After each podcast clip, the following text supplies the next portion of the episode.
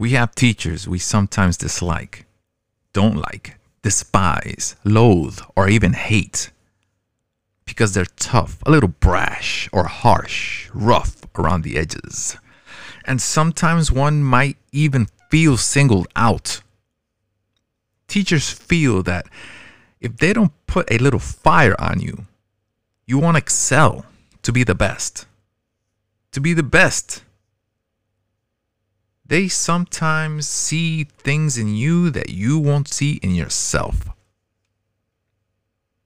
We have bosses and managers that sometimes single you out, are extra focused on you, a little or a lot more tough on you, and sometimes, even if you're an exceptional employee, you wonder what's the problem? It could be that they see things in you that you don't see in yourself.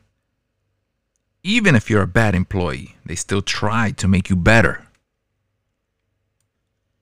Sometimes our parents are tough, strict on us, constantly pushing us, and especially with parents, they see something in us that we don't see. So they're trying to get and make the best out of us. The analogy here is sometimes, even if we don't agree on how something is, it is sometimes best for us. Now and in the long run. The United States of America grants every legal citizen the amendments, the Bill of Rights, freedoms, and abilities that other people could only dream about. And some don't even know that such freedoms do exist. In America, you can speak freely without the worry of persecution.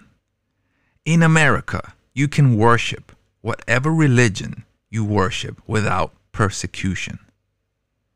In America, you can speak freely against the government if you feel something has to be changed and go about it through a process and not get persecuted. Men and women have equal rights where in other countries women have limited freedoms. We have opportunities to be all we can be and more, depending on the individual. No one that comes to America is turned away. There is no one that will be turned down because of race, color, or creed. People that come here from famine, personal persecution, relating in sexual preference, religious beliefs, economic stagnation, all want a better life. Our Constitution allows us to bear arms, unlike other countries whose government are afraid to trust the people with arms. We have so many freedoms in America. So why would you want big government? Big government means more control on their part and less freedom on our part. To be dependent on big government is having less freedom and to be enslaved by the government, big government. They will enjoy the fruit of our labor. State run schools are not all that great. Once again, depending on the individual state run healthcare is not all that great. You're not going to get the same attention you would get in a private facility. When any government owns and runs the citizen, it becomes a nightmare and usually ends up in a broken system, empowering the government and impoverishing the citizens. Instead, a small government means more money in your pocket. You don't want big government in your pocket, in your bedroom, in your church, in your place of worship. The only job a government is supposed to do is to protect you from threats among other threatening countries and to make sure that your tax money is going in the right place.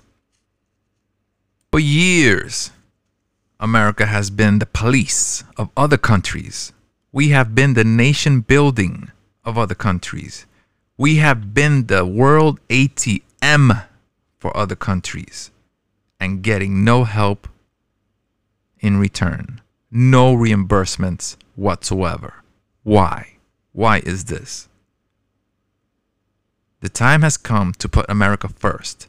Rebuild here, invest here, make things here again so that we don't need to rely on other countries for supplies.